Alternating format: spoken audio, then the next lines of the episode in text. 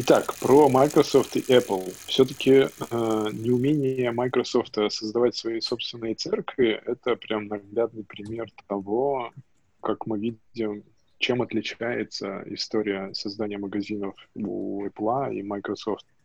Все мы были в Штатах, видели два рядом стоящих магазина Microsoft и Apple а. в том или ином месте, или там в каком-нибудь торговом центре, и все мы были свидетелями того, как в одном магазине много народу, а в другом никого. Вот, соответственно, ну и правда они там, эти продавцы скучали и ковыряли в носу в Microsoft. И, по-моему, ну, типа, это история про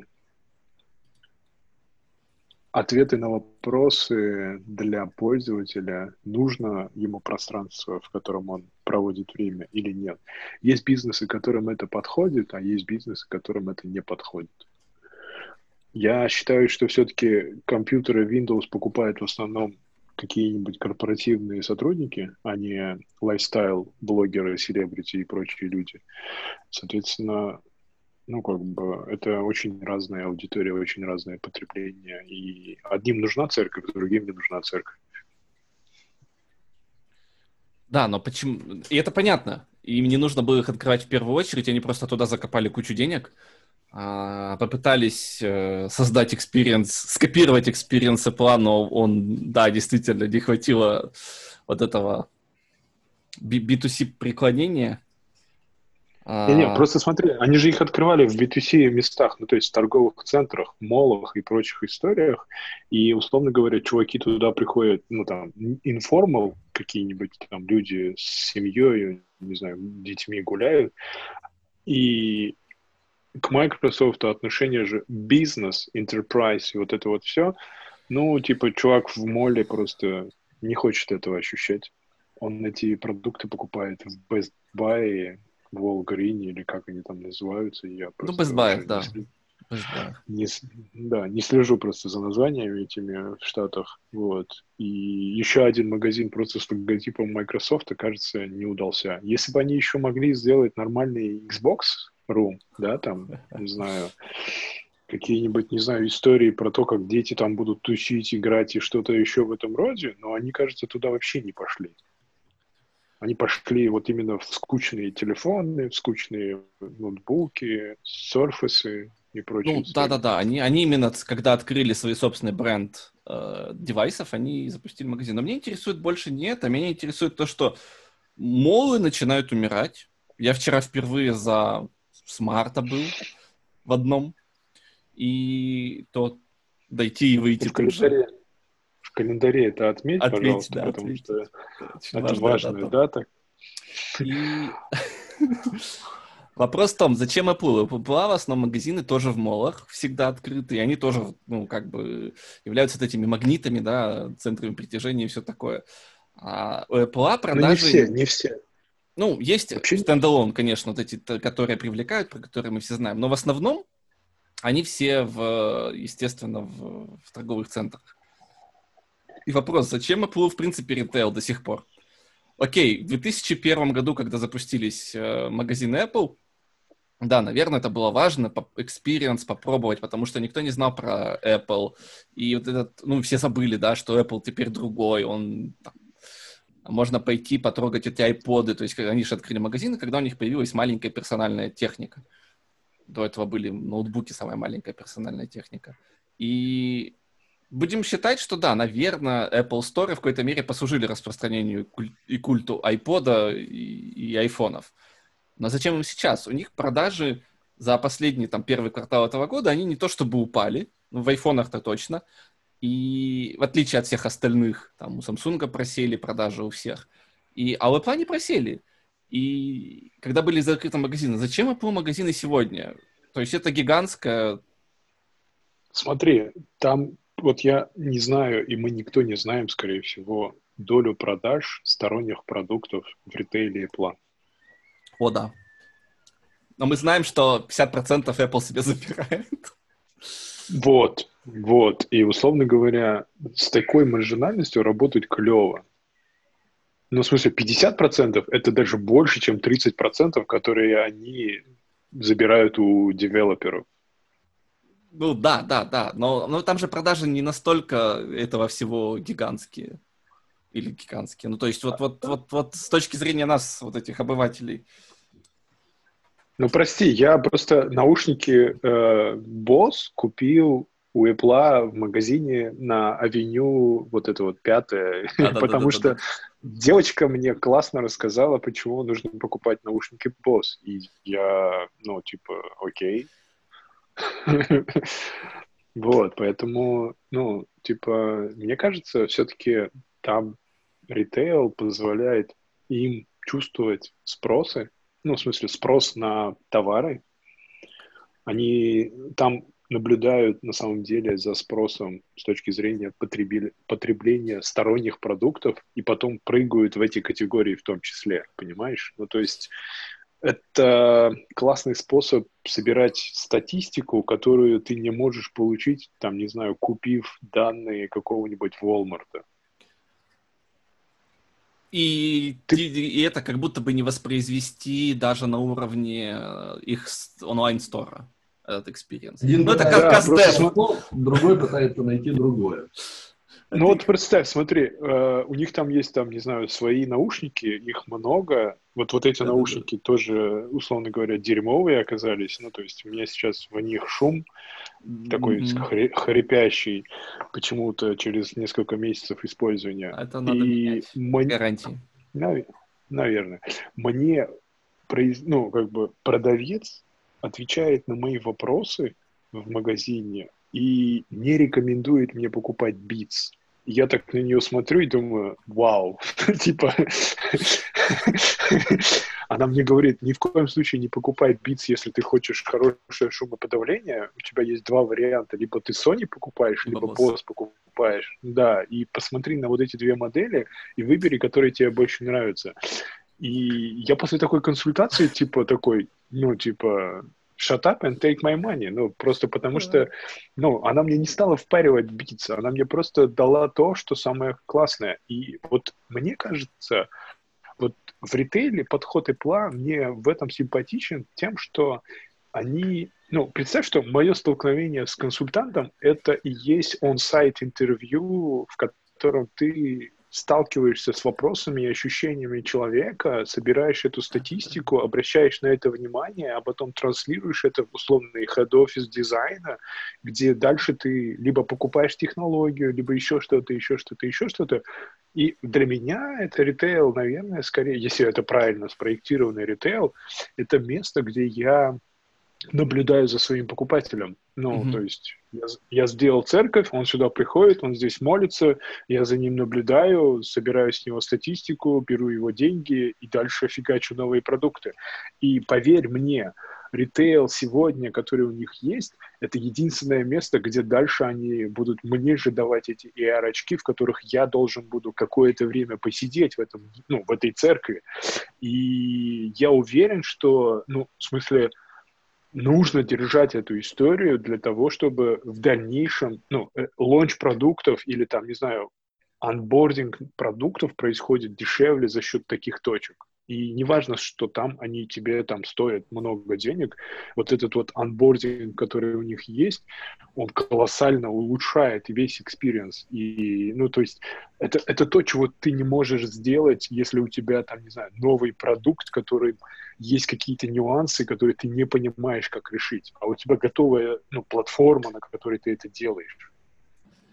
А, я пока ты говорил, да, у меня появилось два подтверждения две, две идеи. Первое, это когда они запускали первый Apple Watch, и даже сейчас, выбор ремешков. Они вокруг выбора ремешков построили просто какой-то, а, я не знаю, целый процесс. Это у них специальные столы, из которых выезжают снизу. Ты сможешь вот это примерить, вот это все. То есть, а второе, это Genius Bar.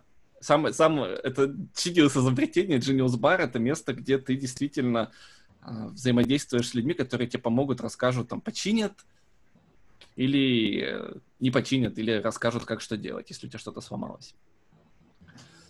Да, да. Плюс смотри, я уверен, что если они там через какое-то время будут тестировать тот или иной новый experience или новый продукт, ну, блин, где как не в Genius, и где как не в этом месте это релизить, не собирать обратную связь, не выстраивать вот эти вот колоссальные очереди, которые являются лучшим маркетингом вообще всего. ну, то есть вот эти счастливые люди, которые выходят из церкви со словами «я купил, я просветился», ну, то есть как бы А, по-моему, это стоит этих денег. Ну, правда стоит этих денег. Ну, то есть, э, посмотри на акции компании, растут как не знаю что. Я тут а недавно узнал, что, оказывается, этот, как его, Уоррен Баффет половину своих денег, половину своих денег а... вложил в акции Apple.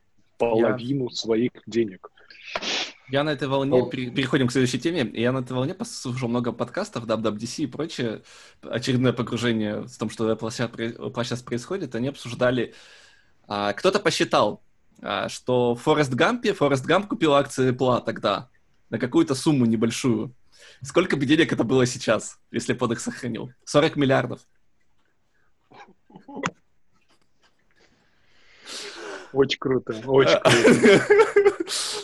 А, и переходя к следующей теме, которая меня очень поволнует, я несколько лет подряд ездил на конференцию разработчиков Apple, вот это в Сан-Франциско, потом они переехали, но суть в том, что это 5000 людей, которых пытается Apple как-то рассказать им о том, что же они нового представляют. И это не только Keynote, самое главное, это сессии, которые идут после для разработчиков по, по, по полчаса, час, куда ты приходишь в зал, слушаешь э, и там задаешь вопросы и прочее, прочее.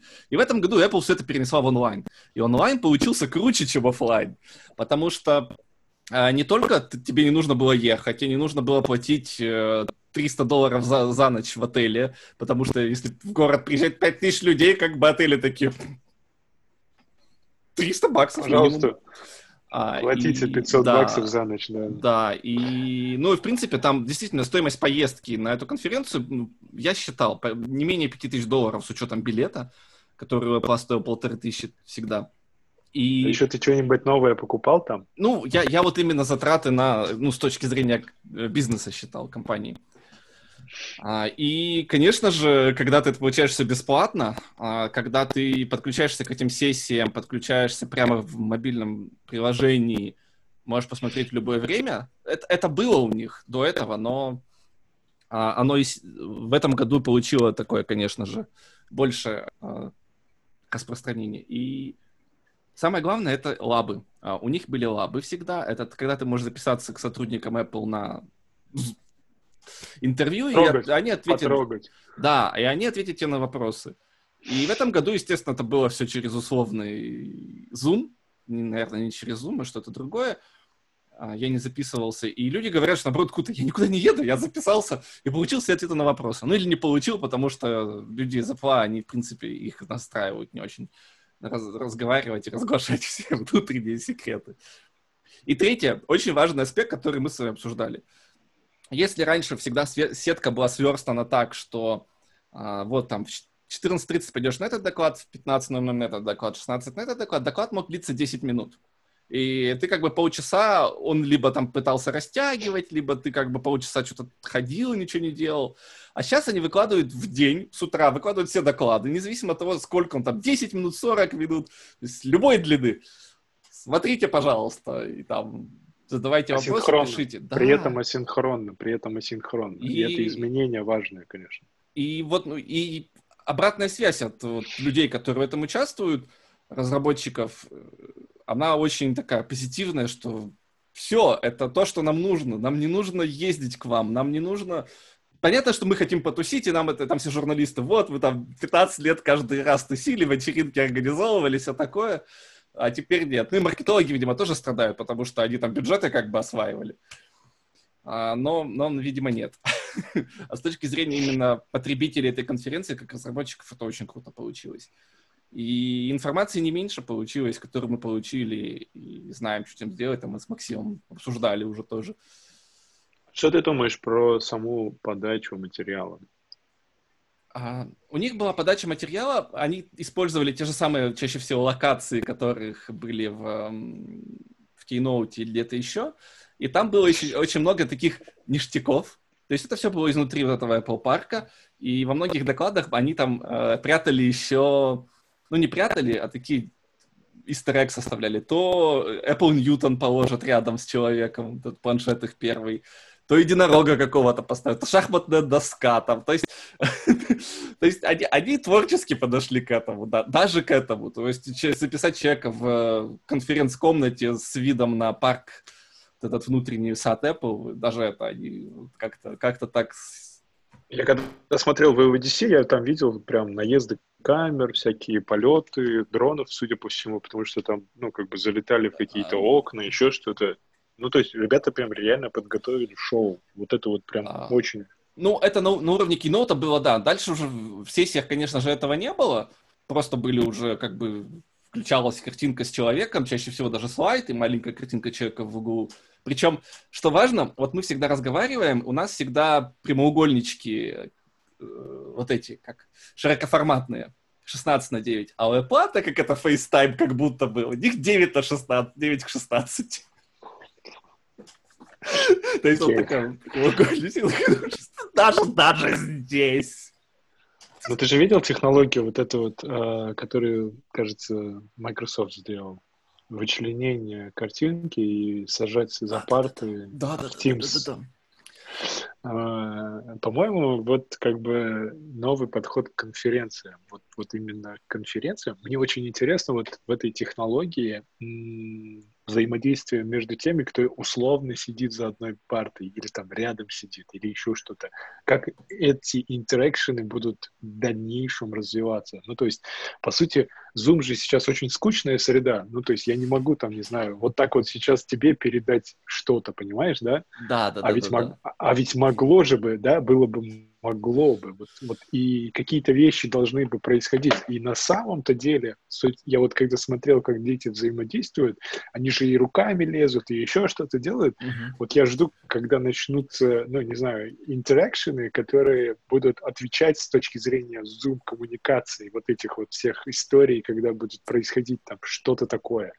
Там в, э, классные примеры в этом в снэпе, когда там, не знаю, маски, еще что-то, еще что-то. И вот, вот тут тоже должно что-то происходить, по-моему. А, я про конференции заговорил, я м, наблюдаю, я вот, вот делился ссылкой про еду, mm-hmm. где девушка очень хочет узнать мнение людей. Я почитал немного комментариев.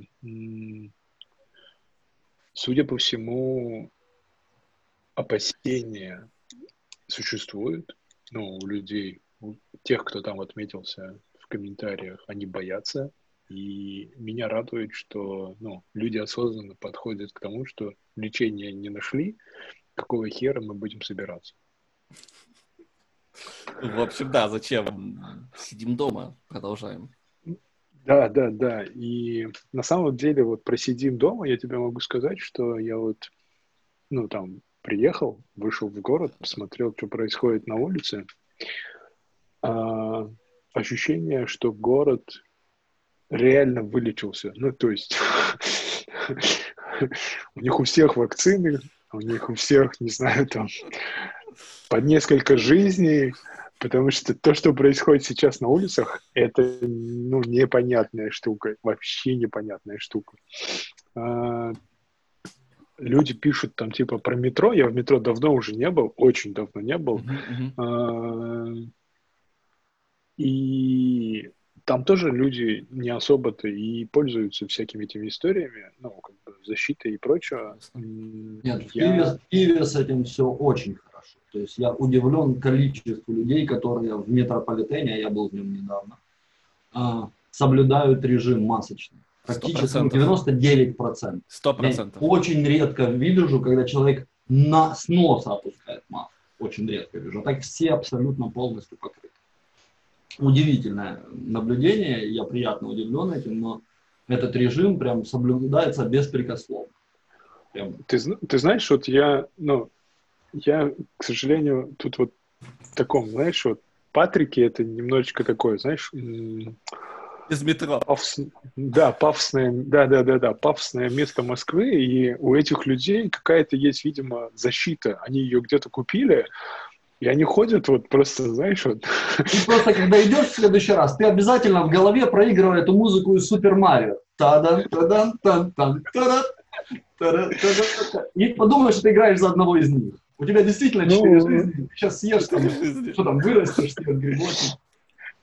Вот, может быть, может быть. Ну, короче, а, это вообще очень удивительно у, вот, у этой тусовки, вот этой части города несколько жизней, они, ну, они лучше живут, они богатые, они здоровые. Ну, и, ну, болезнь же богатых не трогает, поэтому у них все хорошо. Болезнь не кольт, перед ней не все равны. Да, да, да. А, соответственно, про конференции мы с вами, ну не знаю, кажется, в самом начале, да, да, да, да, когда, когда затронули, мы видим, и мы станли, ну, вот мы сколько, пять месяцев с вами общаемся вот в таком вот подкастах, и, да, да, да, что-то типа. По- по-моему, скорость извинения безумно высокая. Да, да, да, безумно да. высокая. Ну, то есть, говорили там, не знаю, пять месяцев назад, мир меняется, и мы видим это. Другое хочу заметить, вот я тоже там предсказывал в каких-то там, говорил и хотел, чтобы это случилось, про Яндекс Лавку и Яндекс, про историю с э, прекрасными э, магазинами, ритейлами и прочим. Вот эта вот новость про то, что лавка начала выпускать собственные продукты под собственной маркой, я вот не знаю, что должны делать топ-менеджеры ритейл-магазинов сейчас, когда видят такие новости. Ну, то есть у них, не знаю, они должны просто, не знаю, бегать, наверное, должны со, со, со словами нам пришел конец. Почему? Потому что они, ну, блядь, они теряют рынок вот просто семимильными шагами. Я не знаю, там тут еще чуть-чуть, и все, Яндекс будет диктовать условия. Просто диктовать условия своими технологиями. А давай немножко вот этот пол, полшага назад. А, собственная марка с собственными продуктами, она что дает? Э, лавки, самокату, да и в принципе всем. Они на этом экономят, потому что у них нет вот этих посредников, во-первых, они начинают диктовать закупочные цены. Угу. Ну, потому что они свое могут вот это привести там за, за 20, а ты за 30 продаешь. Ага.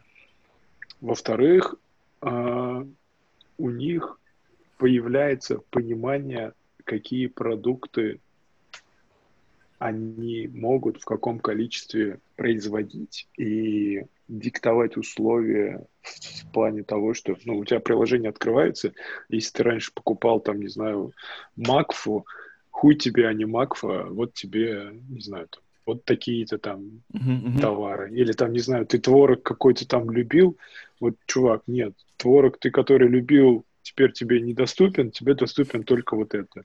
И это история про то, как, ну, не знаю, ты какую-то привычку работать с какой-то корзиной меняешь на то, что тебе теперь продают, там, не знаю, за 30 рублей, за 100 рублей, с надбавкой еще, с маржинальностью по доставке, хороший такой, uh-huh. э, историю своего продукта, в котором, ну, контролирует всю цепочку начала производства и заканчивая тебе в живот положили, вот, вот эта вся цепочка просто теперь принадлежит Яндексу, а если это все принадлежит Яндексу с, со статистикой, сколько тебе этого нужно, ну, дальше ты просто должен будешь согласиться, это есть по утрам, в обед, вечером, просто нажимать на кнопку, тебе там дадут в конечном итоге вот это все, вот, ну, вот этот вот набор продуктов превратится в набор какой-нибудь подписки, они тебе через какое-нибудь время скажут, чувак, мы посмотрели, тут у тебя там, не знаю, 100 рублей в месяц ты тратишь на нашу еду.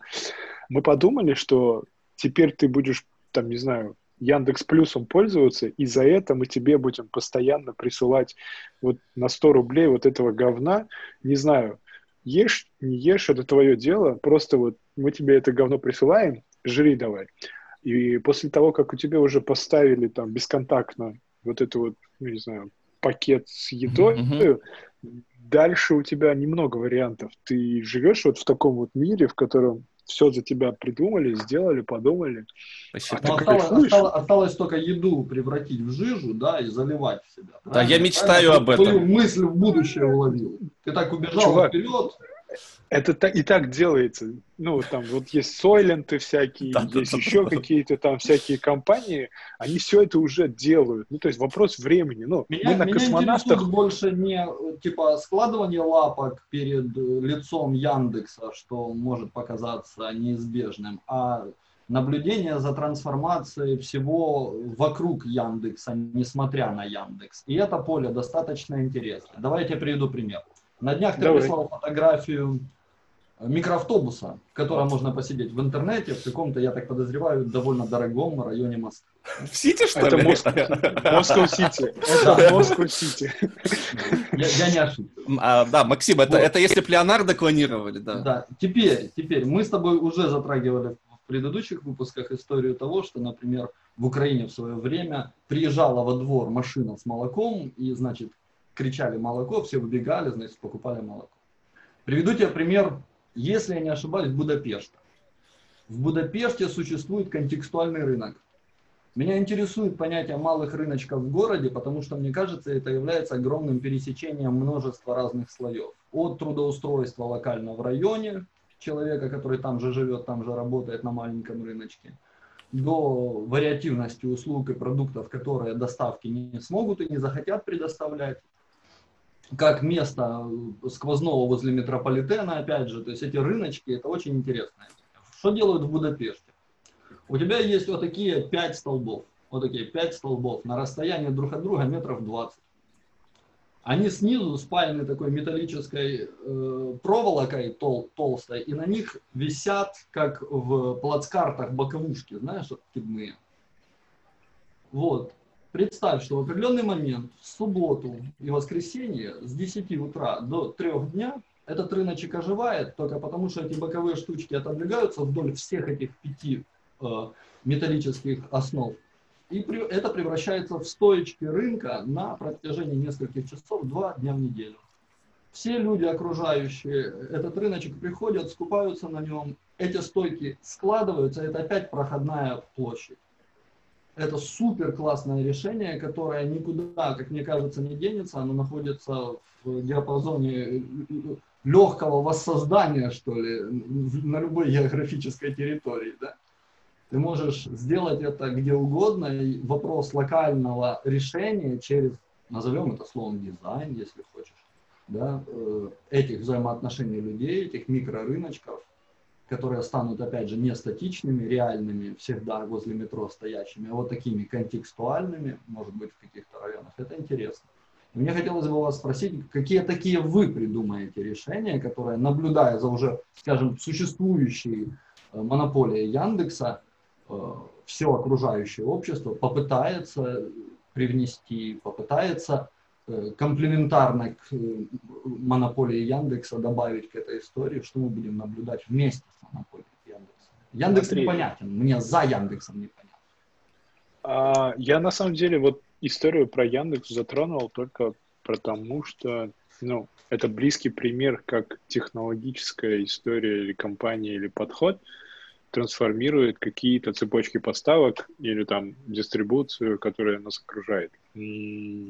Просто это очень яркий пример. Не, не, мы могли бы затронуть value chain, мы могли бы пойти к производителю, middleman, конечно же, кикнуть из этой истории, спросить, как Яндекс будет производителю, исходнику, да, сырью этого материала полезен, включая аналитику, которую ты затронул, какие продукты будут востребованы, какие не востребованы, как весь э, ассортимент перетрусится из-за этого. Это интересный point. Но мне отношение всей value chain, связанного с Яндексом, более-менее понятно. Мне непонятно, что будет делать все окружение, наблюдающее эту экспансию Яндекса.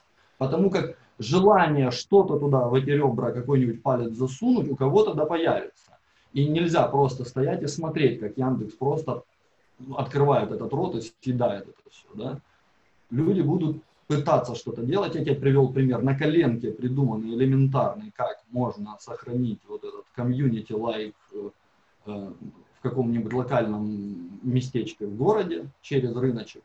И мне хотелось бы подумать с вами о том, какие еще подобные вещи, в частности, контекста вспыхивания, опять же, мы из-за микроавтобуса все это начали, может быть, как-то монополия, да, гегемония больших объектов найдет э, сопротивление в каждой маленькой точечке в виде оттуда торчащего антипода, что ли. Смотри, давай я прокомментирую все-таки. А, вот мое наблюдение касается большого города, ну, то есть больших городов. То, что я сейчас описал с точки зрения условной лавки, это история про большой город. Я, если буду жить в сабербане в каком-нибудь, скорее всего, я буду пользоваться вот этой вот самоорганизующейся рыночной площадью, на которую будут приезжать вот эти вот роботы или машины, самодоставляющие какие-то те или иные продукты или предметы. Там я должен буду взаимодействовать с какими-то людьми, потому что мне хочется взаимодействовать с людьми, там, с соседями и так далее. Ну, то есть эти же рынки во всех европейских маленьких городах, это же место встреч, это место mm-hmm. завтраков, это место общения, это место обмена информацией. Абсолютно То есть, соответственно, это, это, это некий лайфстайл подход, где под, подъезжают, условно говоря, сейчас люди на тележках, а будут подъезжать условные роботы на тележках с привозом каких-то там товаров, которые будут доставляться кем-то или производиться кем-то, но сам образ жизни в Саборбане или там вот в этих вот маленьких организующихся пространствах, он будет примерно таким же. Я вообще верю в то, что, условно говоря, я там прям пошел ковырять историю про жилье, э, в Инстаграме, оказывается, есть прям целое огромное количество комьюнити людей, которые занимаются переделкой вот этих вот микрофургонов в дом.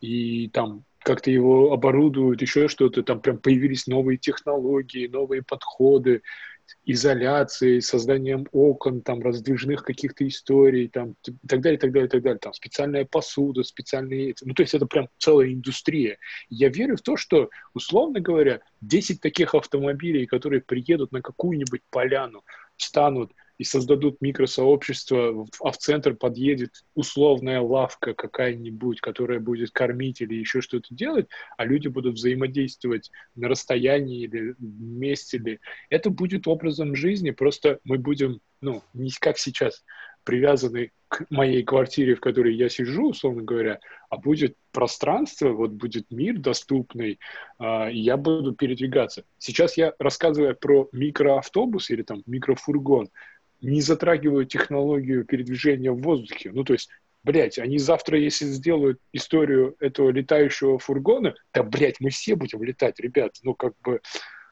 если мы это, научимся... Это отдельная история. Есть шутка про да, да, да. Самые дорогие квартиры будут на первом этаже. Когда все подымутся в воздух, самые дорогие квартиры будут на первом, а не на последнем этаже. Вся тусовка Может быть. Там, Просто понимаешь, в чем дело? Я же помнишь, как ты говорил, что мы недостаточно хорошо осваиваем воду. Ну, то есть с точки зрения пространства, на котором можно жить. Ну, то есть мы сейчас, там, не знаю, придумали яхты, корабли и прочее, и прочее, но это очень дорого пока все еще. А есть на, вот эти на вот воде эти... нету своего Илона Маска. Все, все водное напоминает автомобильное до Теслы. Это все типа того... И вот нет типа до сих того. пор чего-то, что стоит понятное количество денег, которое позволило бы там да, новую степень да. свободы. Массовая причем, массовая. Но, но опять Чтобы... же, вода это совсем новый топик, мы уходим слишком далеко. Меня интересует в контексте того, что ты сказал про... Мне очень понравилось, как ты сказал, что рынки, рынки это что-то, что содержит в себе больше слоев, чем просто математика. Да? Это общение, это коммуникация. Я ранее сказал о том, что люди, которые работают на рынке, зачастую живут в этом же районе, они приходят на работу, уходят с работы. Меня волнует, как проектируя, как создавая подобные сервисы, особенно в контексте сейчас ситуации, учитывать условно дядю Али с нардами на рынке. Понимаешь меня? То есть всегда ты а, я понимаю. Ситуацию, в которой да. продавец мяса играет с тобой в нарды. И как ее проектируя, э, заложить туда что ли? Смотри, смотри, мы сейчас, условно говоря, когда проектируем парки и пространство, мы говорим, вот за этим столиком будут играть шахматы. Да. А, вот, по-моему, по-моему, вот в самоорганизующих историях этот столик будет просто с колесиками, он подъедет, мы положим туда эти нарды и будем играть.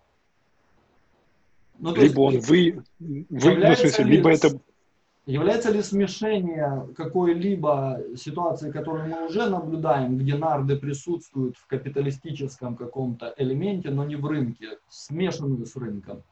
У вас наверняка в Москве тоже есть множество кафе, которые, знаешь, как игровые. Ты заходишь и можешь поиграть в настольные игры, например.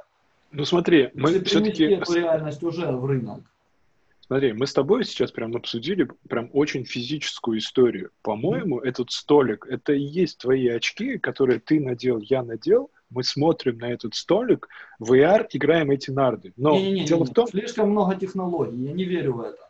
Я хочу Почему? Али с нардами без очков. Я хочу реальность. Ну, смысле... это очень легкий ответ. Знаешь, первые 60 лет, первые 60 лет нормально, но вот после 60 лет, да, уже придется смириться. да. виду, мне, мне кажется, что AR становится третьим пунктом в том анекдоте про дизайнера. Я тебе рассказывал, нет, почему взрослый дизайнер запрещает молодому дизайнеру, когда берет реквайрменты и рисует UI, пользоваться дропдаунами и попапами. Понимаю, да, помню, помню. Потому что дизайнер молодой смотрит, и любую сложную задачу он тут же в поп-ап или в дроп-даун скомкивает и как ответ дает. Он же ничего не нарушил. Вот AR прекрасный ответ такой же, типа, а чё, чё, вар? В очках будет.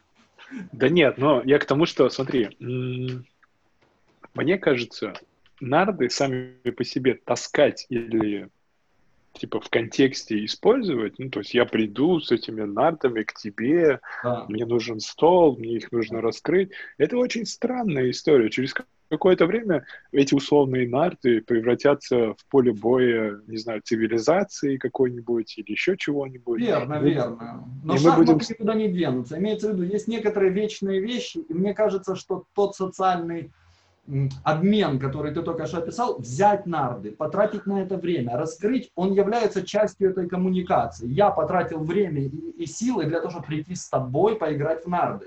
И я специально смотри, трачу смотри, реальные силы и реальные смотри, нарды. Мы с тобой живем в контексте двух очень важных, ну, там, не знаю, э, игр. Первое. И ты, и я играли в шахматы. И ты, и я играли в Counter-Strike. Дело Дело в том, что, дело в том, что сейчас растет поколение, которое знает Counter-Strike или Fortnite больше и лучше, чем шахматы. Я, я думаю, что тут нету такого. Я думаю, что шахматы становятся такой же вещью понятной и известной, просто ими меньше играют. Все им известны правила в шахматы. Никто не умеет играть в шахматы, да? Смотри, смотри, вот я тебе Футбол, на это скажу... такая же вещь. Чтобы смотри, не появилось больше... Вот прям чтобы, чтобы мы впустую не спорили, я тебе просто приведу пример. Есть такой фильм «Альфа Гоу» про м, чуваков, которые много лет играли в Го.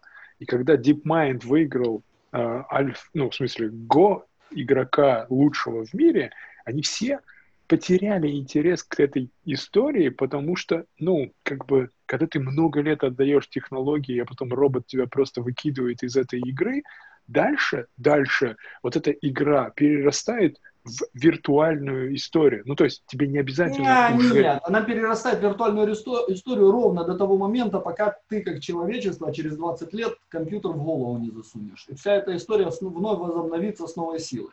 То, что ну, мы ладно, сейчас хорошо. находимся на, этом, на этой веточке, где нас победили, но мы еще эту победившую нас штуку в себя не засунули. Ну окей. Окей, пусть будет еще. Я к тому, что, смотри, престижность или ценность самого процесса игры в Go, несмотря на ее традицию, культуру и прочее, у шахмат точно такая же была история.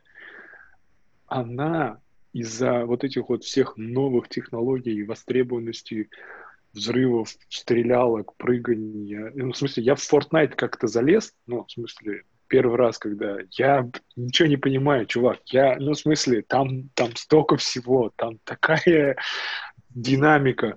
И чуваки, и дети, которые выросли на этой динамике, ваши шахматы, им кажется, ну, ребята, это же, не знаю, как мне сейчас черно-белый фильм 20-го, э, 19 Послушай, века. То же самое было и со мной. Даже в моей жизни я обладаю третьим разрядом по шашкам. Мне шахматы, знаешь, это как шашки на героине. Ну, то есть они настолько медленные, и настолько, ну, я шесть партий успею сыграть в шашки, пока вы сыграете эту одну в шахматы. Для меня всегда шахматы казались чем-то очень медленным. Поэтому я никогда их не любил. И поэтому я играл в шашки. Поэтому все, что ты описываешь, было свойственно там, моему поколению точно так же. И э, скорость отклика матрицы монитора будет диктовать этот response, конечно же. Но есть как футбол, есть вещи, которые останутся вечными, мне кажется. Все будут знать, что такое футбол, все будут знать, что такое положение вне игры, и 95% никогда не будет играть в футбол. Ну, то есть, Они будут смотреть на это, и некоторые будут это любить смотреть, некоторые не любить смотреть. Э, но... Слушай, Fortnite смотреть, когда другие играют, очень зрелищно. Конечно, конечно. Мало того, люди, которые играют в Fortnite, в этой динамике умудряются дейли проводить. Просто подумай об этом. Он играет и с тобой по дейли, про дейли говорит. Его руки автоматизированы. Он не играет. Он на самом деле очень сосредоточенно общается с тобой. Ну окей, ну ладно. Я, в смысле, я завидую ребятам этой новой реальности. Э, э, я слишком медленный. Я, кажется, ну, не публиковал сюда, но хочу просто немножечко сделать такой рекап про вот эти все плюсы, праймы и прочее. Вы же заметили, что Walmart выпустил то же самое. Он запустил свою подписку типа Prime, для а. американского рынка и прыгает на эту территорию. Так вот, э, что вы вообще про это думаете? Ну, вот поздно, рано, можно отобрать? Сколько надо денег, сколько надо времени? А дайте мне э, текущее положение того, что такое Walmart в Америке. А, крупнейший ритейлер. То есть это все, офлайн Amazon, все... я правильно понимаю? Да, это, ну, смотри, Помнишь, такой был проект Jet.com? Jet.com был, условно говоря, конкурентом Амазона э, с точки зрения роста как e-commerce бизнес. Его покупает э, Walmart за много миллиардов. Э, во время пандемии статистика показывает, что покупки в онлайне у Walmart растут быстрее, чем у Джета, и Джет они закрывают и фокусируются полностью на Walmart.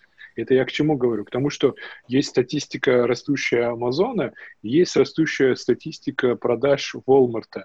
Uh, все-таки бренд Walmart так или иначе все еще умеет и может uh, генерировать доход своему владельцу в интернете. Я правильно понимаю, что можно констатировать, что subscription prime модель Амазона для больших Amazon подобных компаний является успешной, что Walmart успешно и скопировал. Скорее всего, тут надо сказать другое. А, мы будем жить в subscription модели в принципе во всем, ну, в смысле, абсолютно во всем. Ну, то есть там вот история про то, что BMW придумала э, нагревание сиденья за подписку, это один из таких вот глупых, но важных примеров. примеров, да, примеров того, как компаниям жутко хочется присутствовать в subscription модели, чтобы твой воздух, который ты дышал, желательно был по подписке. Закончились Слушай, деньги. Это, это стремление, оно вечное, да, переход в сервисную экономику по сути является нарративом в подписочную модель как явление. Ну, Walmart, смотри, да, давай, давай смотри с другой стороны. Walmart всегда противопоставлялся Амазону. Амазон всегда был догоняющим, Walmart всегда был, ну, не знаю, э, представь, что вот э, все гипермаркеты, которые есть в Киеве, они внезапно стали эпицентром. Mm-hmm. И вот это Walmart, по большому счету. Все мегамаркеты, метро, вот это все, вот это все Walmart. То есть он метамаркет такой, да? А, да, в нем все. То есть это вот, э, да, Нет, это... Тогда, Wall... тогда просто, просто стань Walmart, посмотри в свой бэклог и спроси себя, почему до сих а, пор. Он очень сильно на... терял Амазон, ну, там, ну, несколько лет назад, да, Амазон его обошел лет 5-4 назад только по вот этим объемам или что-то типа этого. Давайте а, вот, продаж. смотрите, давайте смотреть правильно на историю конкуренции этих двух гигантов. Э, в доходах Амазона есть такая позиция, которая называется АВС. Mm. И когда мы говорим про доходы компании Amazon, надо не забывать, какой процент денег AWS приносит в доходы компании. Соответственно, у Walmart этого нет. У Walmart нет этих технологий. У Walmart нет технологий Kindle, нет технологий Alexa, у них нет технологий, которые куплены э, Амазоном с точки зрения роботов, которые работают у них на фаб, э, складах. Self-driving а. Self-driving а нет, ничего этого нет, конечно же. И, то есть Walmart по сути, всегда был офлайн ритейлером, который догоняет с точки зрения технологий или там навыков каких-то или умений конкурирующего игрока, технологичного игрока, который всегда жил в технологичной конструкции, начинал с книжек, закончил полностью всем ритейлом. Окей, окей. Есть ли место на рынке для второго Амазона? Есть. Если весь research, проделанный Амазоном э, в руках Walmart, есть. Э, реализованы ли технологически все вещи, которые приходилось кастомно писать, делать Амазону, так как он был пионером, сейчас на каком-то стандартизированном уровне, который можно купить балково из Китая или откуда-то. Можно? Можно. Давай, давай зум-аут сделаем на мир. Смотри, в мире есть Amazon. Все-таки он америкоцентричен и чуть-чуть европоцентричная mm-hmm. компания. Есть Alibaba, который является Амазоном, по сути, на азиатской части. Да. есть Россия, такое странное пятно. Нет, где присутств... есть, есть еще Латинская Америка, и там есть свой Амазон, о котором мы говорили, Меркадо Либре. Это свой а... Аргентина, Бразилия, Мексика, вся вот эта часть, если я не ошибаюсь. Я могу сейчас Окей, хорошо, хорошо. В Африке пусто. Пока. В Индии Amazon есть. В Индии Amazon, да. А, там Walmart тоже есть, конкурирует. Там с другим каким-то брендом, не помню, они тоже кого-то покупали. Я к чему? К тому, что в мире, скорее всего, три или четыре Амазона будут. Место для этого есть, скоп работы для этого есть, технологии для этого есть бери, догоняй. Ну, то есть я, я понимаю, почему. Мало того, с другой стороны, возьми на руку, положи риск всего ритейла, как ты, как Walmart сейчас, вот, в ковид вот сейчас сидишь, и у тебя есть некоторый риск того, что ритейл офлайновый как явление претерпит каких-то изменений, и ты бери от риск 0, ничего не поменяется, мне, мне все будет хорошо, до 100. Пиздец, закроем весь ритейл. И ты гуляешь этот бегунок, ходишь по нему и думаешь, да не, ну, ну его нахуй гулять с этим бегунком. Я параллельно начну онлайн в любом случае качать, качать сильно, чтобы не случилось с офлайном. А ты смотрел когда-нибудь список самых богатых людей мира? Когда-нибудь.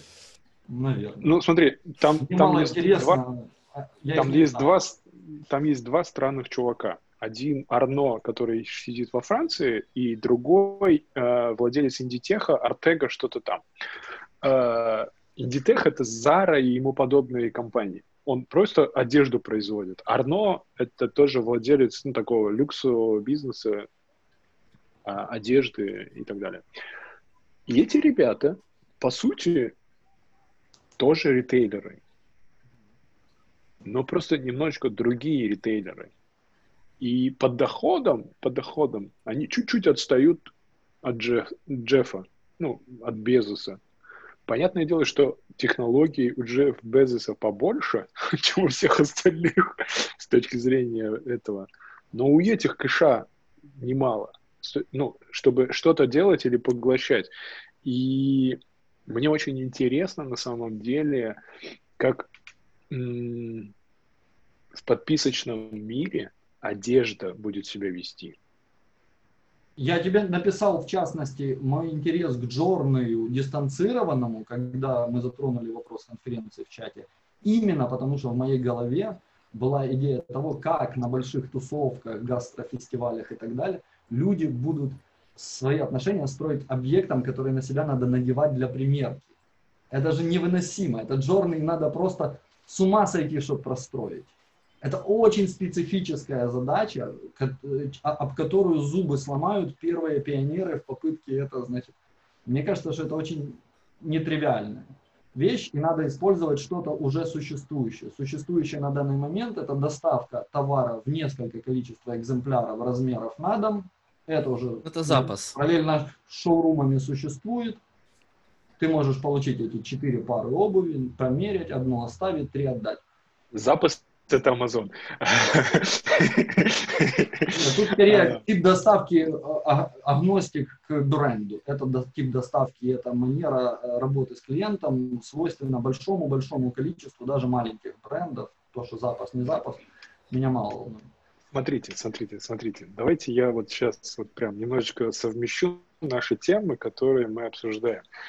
Итак, одежду, заговорили про одежду и заговорили про subscription. Вот у меня здесь были вот какие-то мысли про то, как типа одежду использовать на каждый день и как ее продавать. Мы знаем несколько игроков, которые мы с вами регулярно обсуждаем. Один из них Ламода, другой Wildberries. И тот, и другой занимается одеждой. И тот, и другой идет в ритейл. И тот, и другой на этой территории что-то делает и продает дополнительно, помимо одежды. Мне интересно, мне интересно, хватит ли ума этим людям открыть подписку сегодня, здесь, сейчас, имея то, что у них есть. Потому что если посмотреть на объемы продаж, которые у них есть, в целом можно сказать, ты в год тратишь, не знаю, 100 рублей на одежду. Представим, просто представим. Я mm-hmm. просто абстрактно говорю. Давай мы тебе просто будем давать одежду. И дальше... Консюмеризм начинается... такой, золотой. Золотой век консюмеризма. Давай мы просто будем давать тебе одежду. Да, за не, деньги, не, ну, конечно. Тут, конечно же, за subscription же. Это часть твоего Prime а будет. Да, тут стоит вопрос, когда ты выходишь на новые числа, да, когда этого становится существенно больше, мне кажется, что модель подписки сама собой вырастает в органическую опцию. Остановись, остановись, смотри, сейчас золотое время коронавируса, когда все сидят в трусах и в футболках дома. Там немного одежды надо, понимаешь? Дело в том, что, условно говоря, количество одежды жутко поменялось с точки зрения количества, которое тебе надо. Сегодня многие пересмотрели свои гардеробы. И а... самое время прям просто сказать, ребята, вам нужно всего лишь 10 футболок. Так, еще раз. Мне надо 10 футболок, ты не предлагаешь мне в моем value chain, в своем value chain утилизацию всего предыдущего гардероба. Ты не рассказываешь мне о моем experience е. Ты пытаешься мне впарить на subscription е 10 еще 10 футболок. Ой, у меня есть ты... ситуация, у меня вот вот. Подожди, подожди, Он мне, может, мне да. просто не заплатили за то, чтобы я рассказал какие-то фичи. Слушай, слушай, тут Записывайтесь. Вопрос, будет ли достаточно того, что ты сказал, для того, чтобы тебе заплатили? Это тонкая грань между тем, что надо сказать и что не надо. Ну, я просто к тому, что э, по-моему, для эксперимента сейчас очень хорошее время. Я думаю, все, что сейчас делается любой компании, является полнейшим экспериментом только потому, что все данные, собиравшиеся из фидбэк-лупов за всю историю, были не про этих людей, не про эту ситуацию, ну, не про эти предпочтения. Этой ситуации не, не было. Да, поэтому все предыдущие собранные данные так или иначе являются не совсем верными, а порой совсем неверными. И тот, кто делает сейчас что-либо, делает эксперимент. Абсолютно. И, надо, и тот, кто осознает это и будет относительно этого осознания двигаться, и может быть частиц экспериментами, не только в количествах, но и в направлениях, тот соберет хороший-хороший набор данных про то, что происходит с людьми, какие у них предпочтения в покупках, как они перераспределились,